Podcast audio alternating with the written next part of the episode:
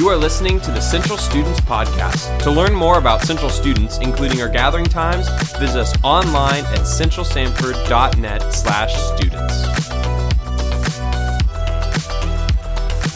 We are doing a series called hashtag trending. Okay, hashtag trending. Does anybody know what we talked about last week?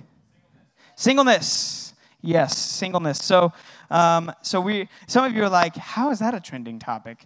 Uh, and you know what? You're probably right that singleness, in and of itself, probably is not necessarily what we would consider to be trending. However, something that is always trending in society is this idea of dating okay?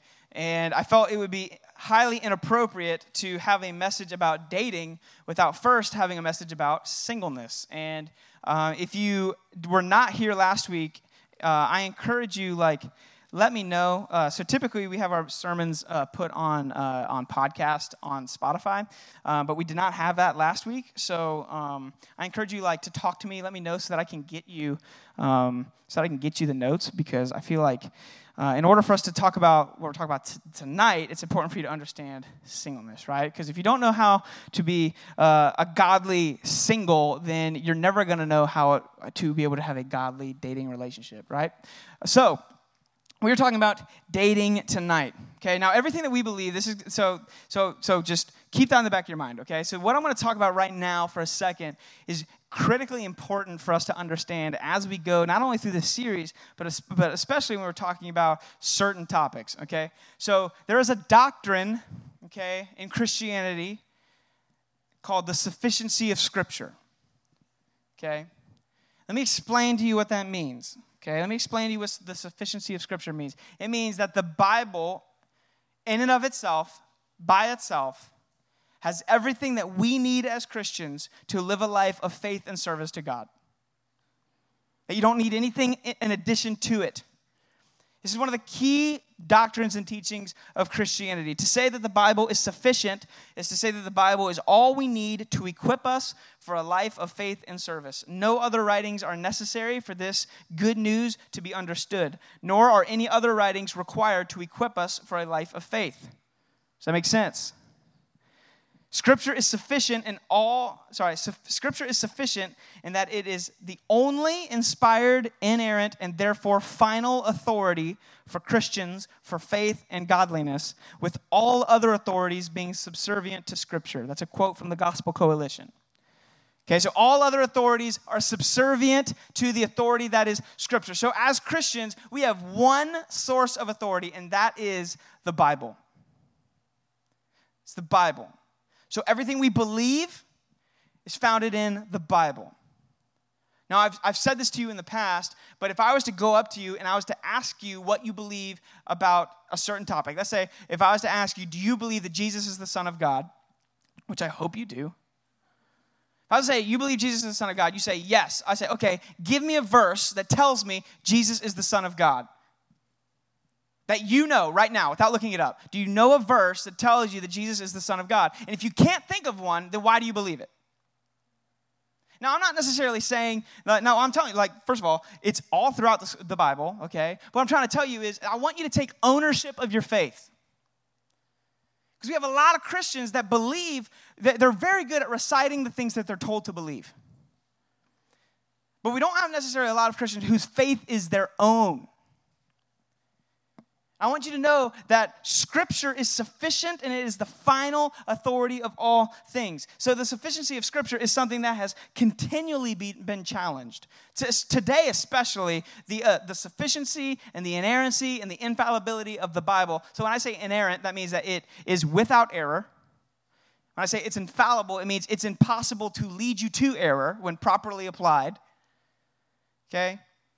And it is sufficient needs nothing else to be added to it. It's been attacked for centuries, though. In the Roman Catholic Church, there's a challenge of the sufficiency, the sufficiency of Scripture by insisting that an infallible tradition of bishops and popes are needed in order to give a proper interpretation of the Scripture. In essence, elevating the pope or the bishop to having equal authority as the Bible itself, and even needed in order for Scripture to be sufficient. That is not true. The Bible is sufficient in and of itself.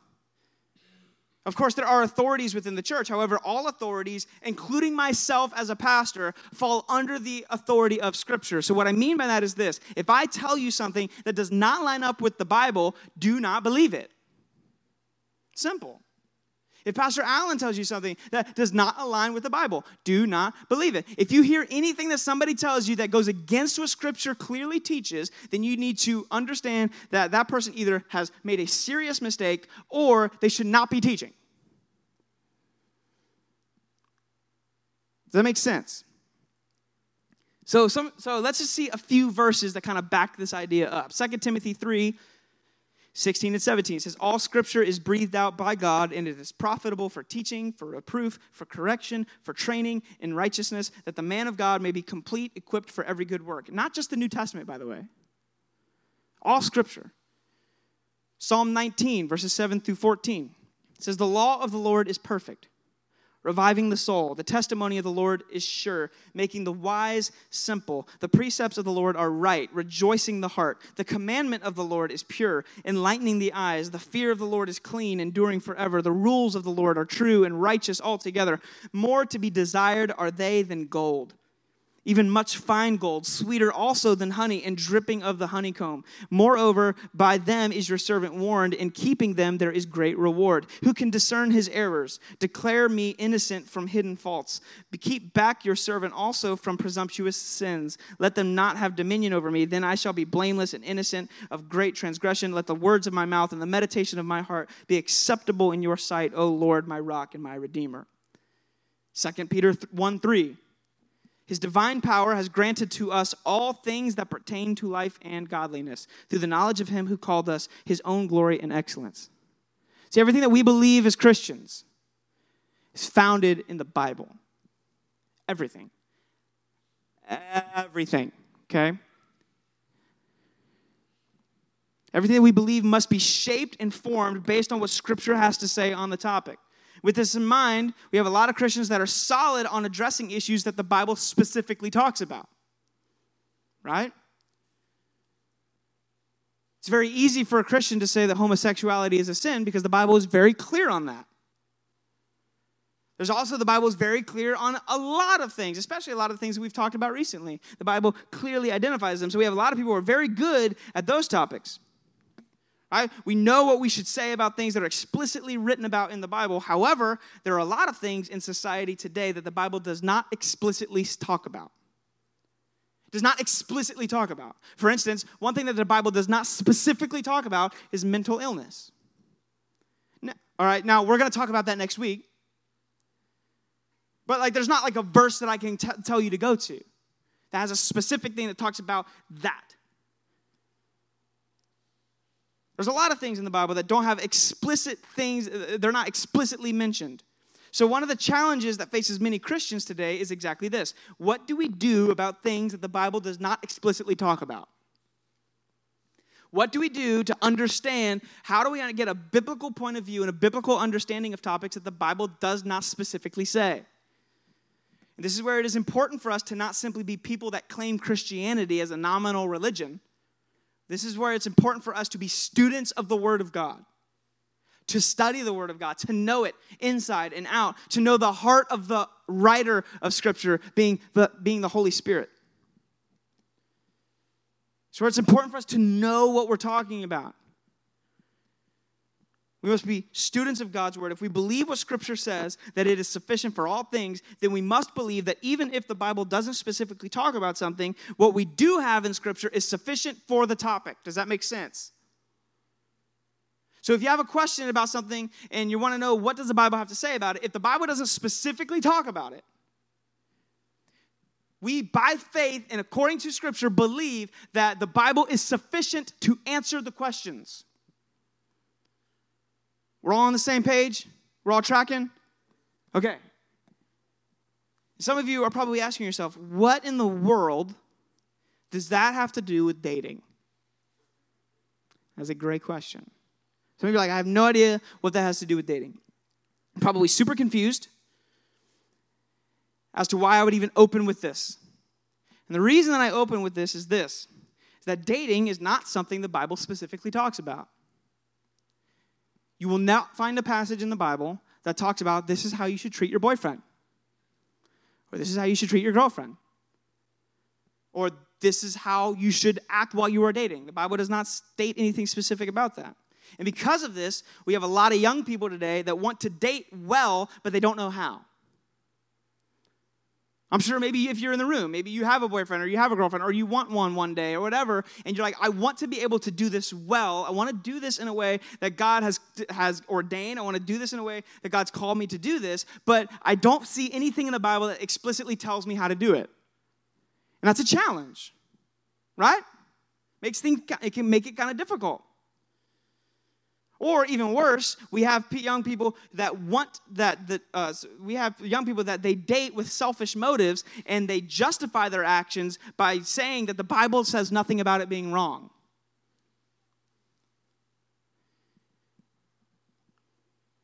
When it comes to biblical understandings of dating, it can be incredibly difficult to allow it to be shaped by Scripture rather than opinions. I'm sure that there are a lot of specifics within dating that I am not going to address tonight. There's probably a lot of specifics that I'm not going to address in this message. Do I have opinions on them? Absolutely, I do.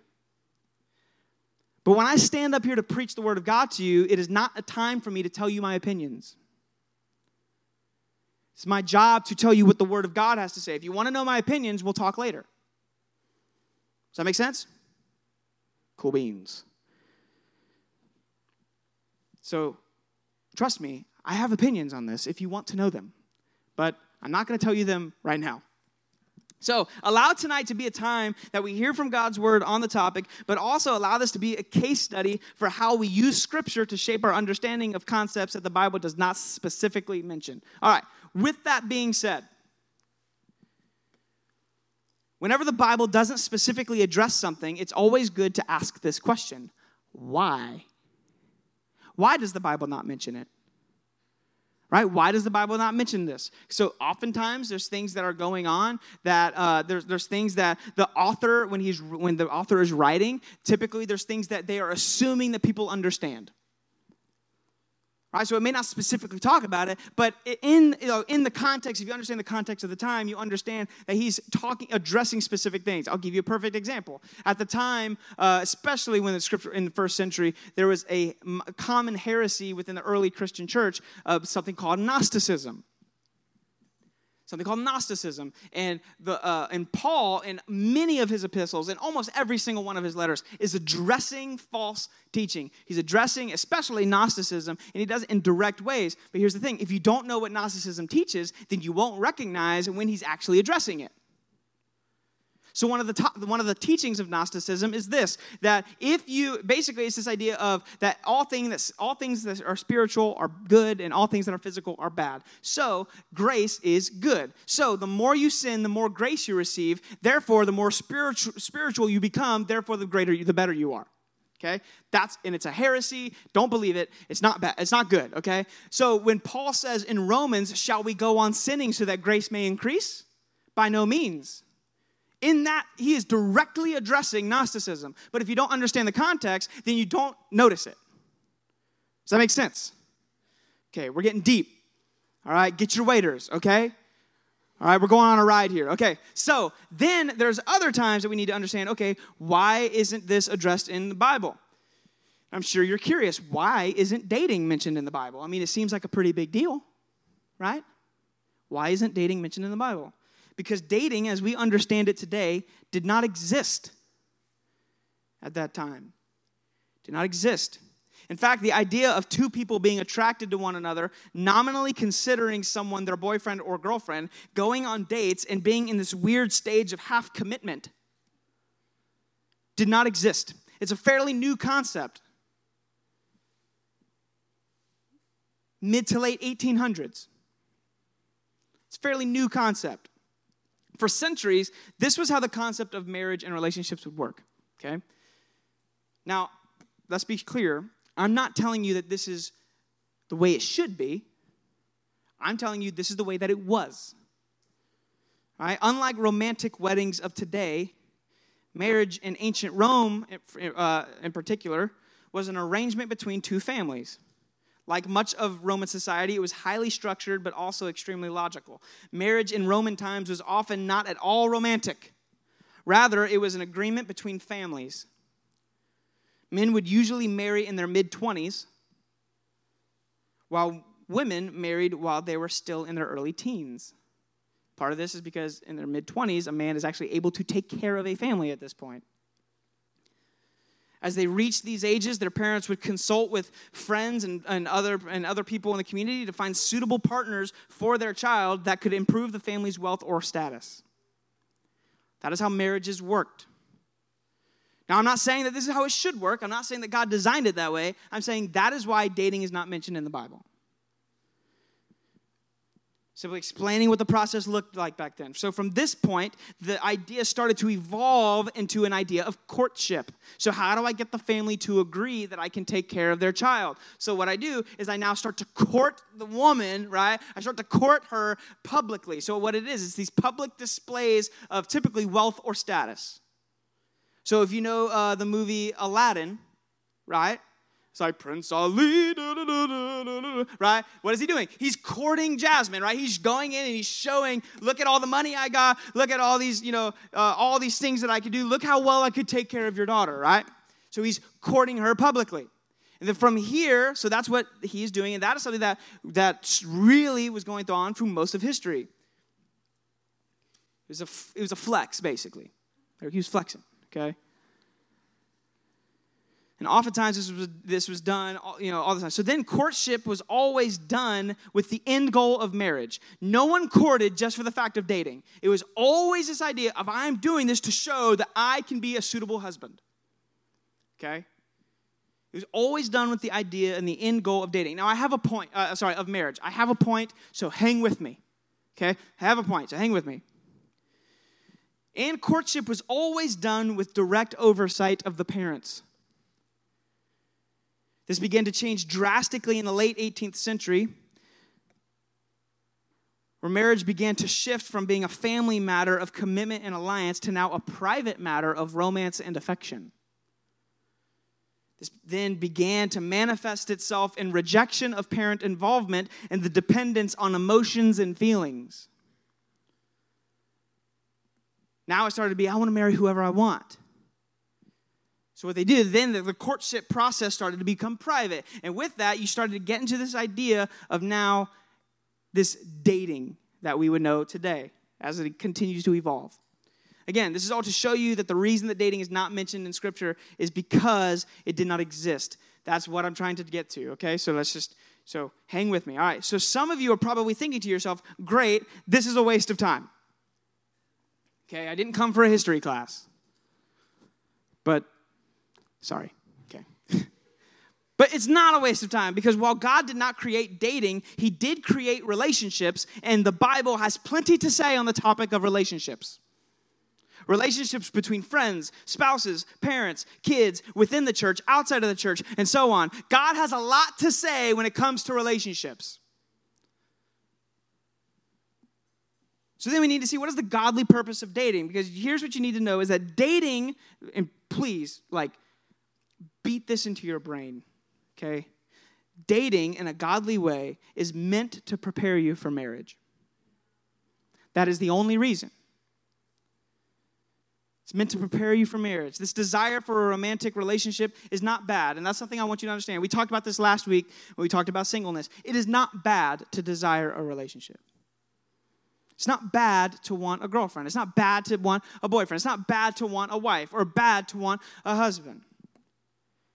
Why? Because God made us as relational beings. God is the one who created marriage. He did this before the fall. So, marriage is not a result of brokenness, marriage is actually God's design. Now, for some people, we talked about this last week, some people, God's will is for you to pursue Him without the commitments of marriage. And that is a blessing to be able to fulfill that commitment to God. But God's design for marriage, uh, God's design for, for relationships and marriage, it leaves us with a desire to be able to pursue that. So I want you to understand it's not sinful to want these things.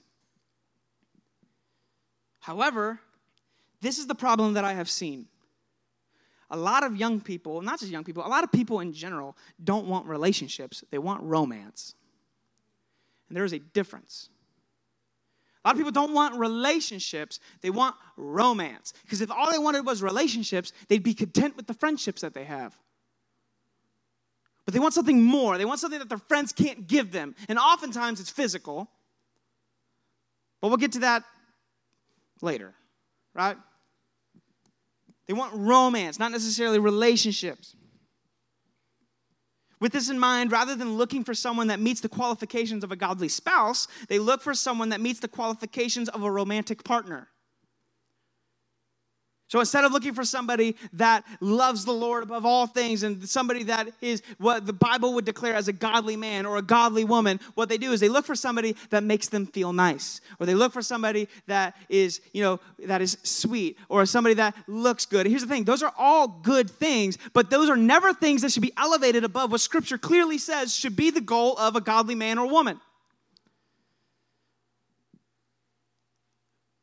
Should not be. And when, as soon as we elevate these other things above those things, then we have lost sight of what God's design for relationships are.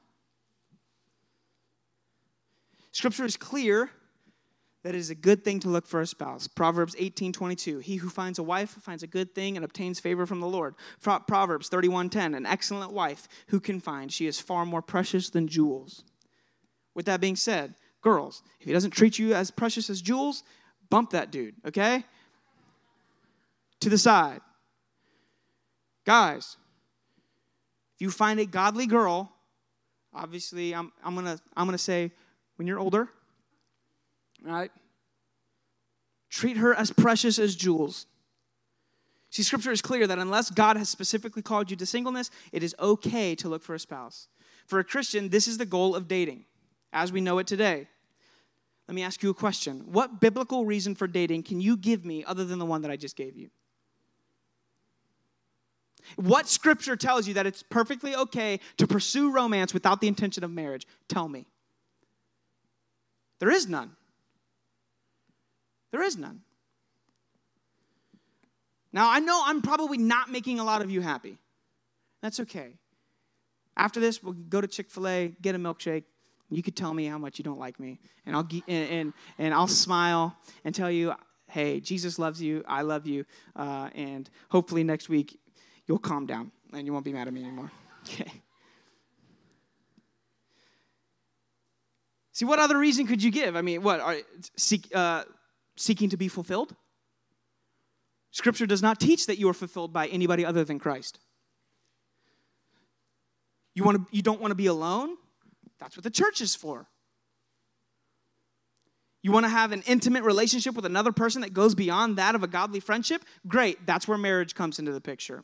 The Bible has answers for every single reason that you would want to date. That's every reason. So here's what you need to understand. And I'm going to tell you this. Please understand what I'm about to tell you. Stop looking, if you're a girl, stop looking for a boyfriend and start looking for a husband. If you're a if you're a boy, stop looking for a girlfriend and start looking for a wife. And here's the thing, if you're not ready to get married, then stop looking. If you're not ready to get married, then stop looking because that's the point. And what we have today is a bunch of boys who can shave, who like to act like they got this whole life thing figured out and they don't. I didn't when I was in high school.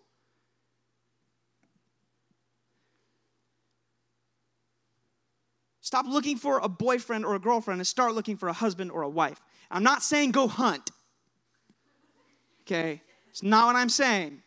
I'm not saying like getting a deer stand in Walmart like this, right? And you're like, husband, husband, husband, husband. Or like, or like, wife, wife, wife, wife, right? Like, we don't need that. I'm not saying go hunt. Yeah, yeah, yeah. It's important to understand, right? Some of you got some of you are up there with like a scope, like you're like, that's the one. That's the one. Okay. What I'm saying is this, okay? Here's what I'm saying. Set high standards for who you yoke yourself to. Set high standards for who you yoke yourself to. If that person is not does not have the potential of being a godly husband, then they sure as heck don't have the potential to be a godly boyfriend. Maybe you're thinking this, well, I don't want to look for marriage just yet. Then I will tell you this, then don't date anybody. Simple. Because if you're simply looking to satisfy a desire, then the chances are you're seeking things in a selfish and sinful way. I'm this coming from experience.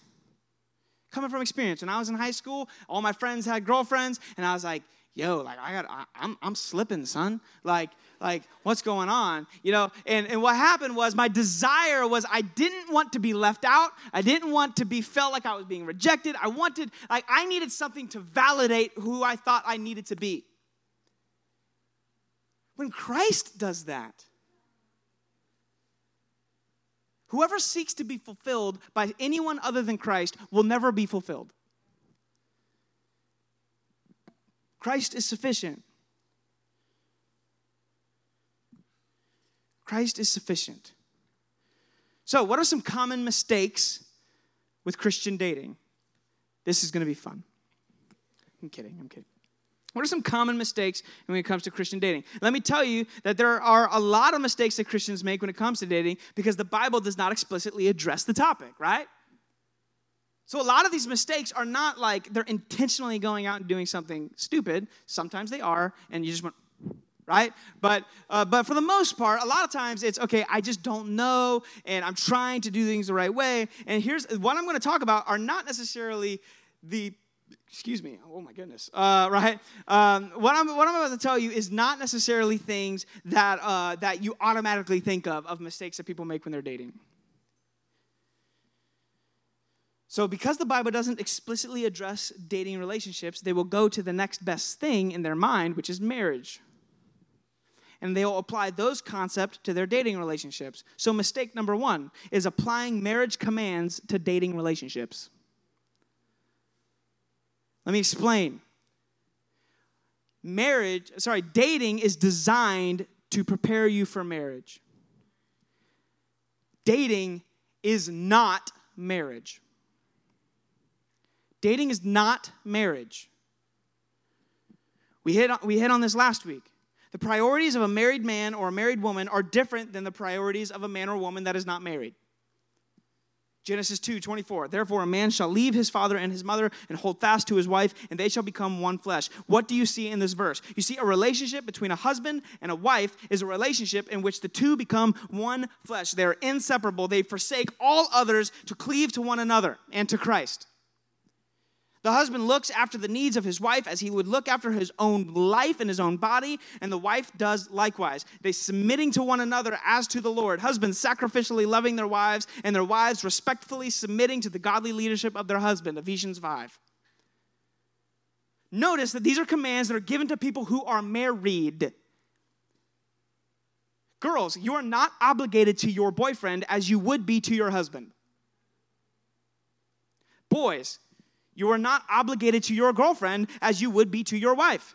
Let me give you an example. If, you, if I was married and I felt like the Lord was calling me to go overseas and serve in missions,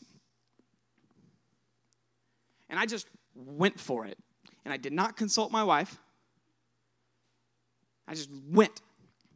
That would be incredibly irresponsible of me and I would be sinning because I would be going against God's design for what God has called me to be as a husband.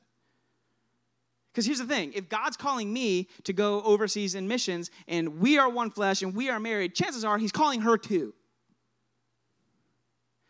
Now, let me go on, let me give you uh, the same example, different situation, okay? Let's say that I am not married and Kayla is my girlfriend and the Lord has called me to overseas missions. Whether He has called her or not, I go. I go. Why? Because she, my, I am not obligated to her as I would be to her if she was my wife. And what we have is we have boyfriends and girlfriends who feel this obligation to one another as if they are married to one another, and they are not. According to Jesus and the IRS, you are single. Okay? Just is what it is. It is what it is, okay? So here's the thing stop acting like you're married. Stop acting like you're married. While well meaning, if these commands are applied outside of the marriage relationship, it can lead to hurt and brokenness. Don't apply marriage commands to dating relationships. Second mistake is assuming marriage privileges to dating relationships. So you have applying marriage commands, and then you have assuming marriage privileges. Now, I know this is probably something that is not going to be extremely popular to say, but scripture is clear. There are certain things physically that are reserved for marriage. Again, as we have discussed a few weeks ago, sex is a good gift that God has designed. However, part of this design is that it is to be kept within the bounds of marriage. Every reference to sexual activity as a gift or in a positive way in the Bible is always within the context of marriage. Always. 1 Corinthians 7 9. But if they cannot exercise self control, they should marry, for it is better to marry than to burn with passion. Now, this is not saying that marriage is an excuse for, to, for you to get over your lust. Because notice, if they can't exercise self control, let's think, let's go through the, the, the gifts of the Spirit. Okay, when I say the, oh, sorry, the fruit of the Spirit, let's go through the fruit of the Spirit, okay? When I say fruit of the Spirit, what the Bible teaches is these are the fruits, this is the evidence that someone has the Holy Spirit living within them. Therefore, this is the evidence that someone is a Christian. Okay, let's go. Love, joy, peace, patience, kindness, goodness, faithfulness, gentleness, self control. Ooh, so, if I can't exercise self control and I have to force myself to get married, maybe there's other things you should be evaluating whether or not you're married. Maybe you should be evaluating whether your relationship with Jesus is intact. So don't think, oh, well, that's okay. I'll just use this as a reason to not have to deal with my lust. Look, you might have bigger problems, home slice. You might have bigger problems. I've heard this many, many, many times. Well, we're going to get married one day anyway. So we're okay to act this way. Look, if we're going to get married, then we can act this way. If we're going to get married anyway, then we're, we are fully able to do this. We're simply expressing the love that we have to one another. If that was true, then why would Paul say what he just said in 1 Corinthians 7? If that was true, why would he say that? See, look, if you're so eager to act like a married couple, then stop playing games and get married. If you're so eager to pretend like you're married, get married. Because here's the thing you can be arrested for impersonating a doctor, you can be arrested for impersonating a police officer, and there's a lot of people that probably should be arrested for impersonating married couples. Not saying you should legally get arrested. I'm just, I'm using hyperbole, okay? Now, there are more discussions that dive further into how far is too far and such. And, you know, I'm not going to dive into that tonight. Uh, if you want to talk to me about that later, you can. Uh, but however, I will say this physical expressions of romantic and passionate affection are reserved for marriage. Solomon 8:4 I adjure you O daughters of uh, sorry Song of Solomon 8:4 I adjure you O daughters of Jerusalem that you not stir up or awaken love until it pleases. Third mistake that I see a lot of times in Christian dating is not guarding your heart. I see it all the time. In a desire to be fully accepted and fully quote unquote loved, boys and girls will often emotionally marry themselves to an, individual long before they ever legally marry themselves to an individual. So here's what I mean legally, they're not married, but emotionally, they are. That's a dangerous place to be.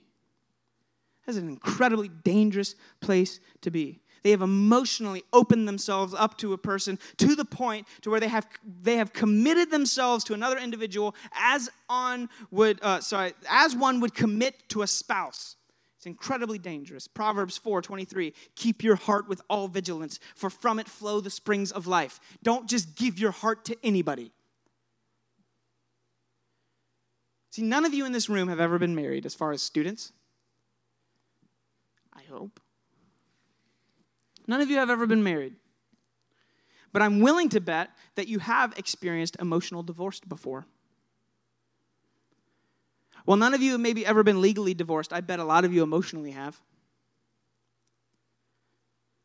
No, I'm not saying that you should build walls and push other people away and, and like make it extremely difficult for people to get to know you because scripture is clear that we should not do that. James 5 encourages us to confess our sins to one another. Scripture teaches that we should be honest and vulnerable and open with one another. However, you can do this without emotionally vowing yourself to someone that you barely know. We see it all the time. I know I see it all the time right? And you know what you know what I'm talking about. Two people that barely know each other. They've been dating for two weeks and they're saying, I love you. I love you. Right? Dating for two weeks. I love you. I love you. Or like three days, I love you. Like, do you even know their middle name? Like, like, how do you love this person? Right? Because here's what I understand. Well, here's what we need to understand. A lot of people confuse infatuation with love. They are not the same thing. You can be infatuated with somebody, and then five minutes later, it wears off. And I've talked about this before, right? Scripture is to, when it talks about love, there's different kinds of love, especially when it talks in the Greek, right? You have agape, which is a godlike love. Agape love is a is a is a willful commitment. It is a lo- it is a choice. Then you have eros, which is or erotic love, which this is a passionate, emotional love. And that is a love that we're actually told we need to be very, very, very, very careful of, but that's the one that we actually measure how much you love somebody by, which is not healthy. Last thing mistakes that often are seen in dating relationships, especially for Christians, is dating a non Christian. Yo, I talk about this all the time. Talk about this all the time. And eventually, eventually, you'll be like, oh, yeah, that makes sense. If the point of dating is to marry, Scripture is clear. Do not yoke yourself to an unbeliever. And the point of marriage is to reflect the gospel, to reflect the love of Christ and his church and the church with Christ, and to glorify the Lord and to point others to him through your relationship. You cannot do that with someone who's not a Christian. You can't. Now, I'm not saying this so that I can restrict you and make it to where it's like, oh, eh, eh. I'm saying this because I'm trying to spare you from hurt. I'm trying to spare you from hurt. See, every relationship you have is for your good and God's glory. Doesn't matter what kind of relationship it is. The focus of your friendships is that you glorify God. The focus of your marriage is that you glorify God. The way that you act towards your parents should be done in a way that glorifies God. With this in mind, dating should be the same way. So I'm not going to get into any more specifics. I'm not. You want to know how you could be in a godly dating relationship? Be in a godly relationship with Christ. Pursue Him more than you ever pursue someone else. Now, I'm going to give you an example pulled this bad boy out for a reason, all right? I've given this example before, okay? See that triangle? Okay. Over here, you got him. Everybody say, Hi, him. Hi. Over here, you got her. Everybody say, Hi, her. That's a weird R, but whatever. Okay. Up here, you have God. Okay. Yeah, I got it. Yeah. Sorry. All right. Here's, here's what I want to encourage you with this. Okay? Your focus as a non married person is not to run to him or to run to her. Don't worry about that. That's not your focus. Here's your focus you run to God. You run to God because he will provide everything that, he, that, that, that they won't. See, him may love her, but him can't love her the way that God loves her. Her may, may cherish him and sacrifice for him, but she will never be able to sacrifice what God already has sacrificed, and that is sending his son for you. Because here's also what I've learned if you pursue God, eh, or if he pursues God and she pursues God, look what happens is the close the more they pursue God, the closer they get to one another. You want to find that godly relationship that God has for you? Pursue God and you'll run into him. This is something that Kayla and I in our marriage do all the time. We have to remind ourselves, you know what? It's about pursuing the Lord, but we pursue the Lord together. My job as a husband, if she is difficult, if she's down, if she's struggling, you know what my job as a husband is? Is to point her to Jesus because I can't give her what she needs.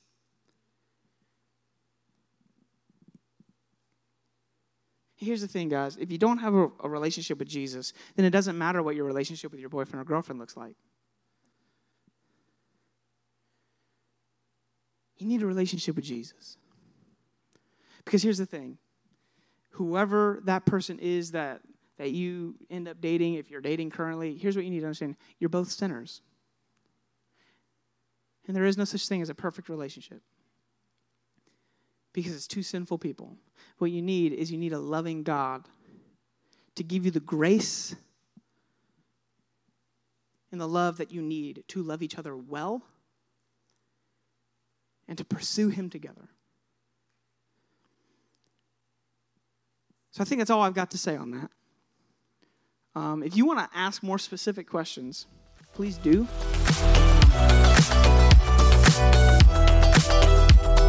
Thank you again for listening to the Central Students Podcast. For more information on how to take your next step, visit us online at centralsanford.net slash students.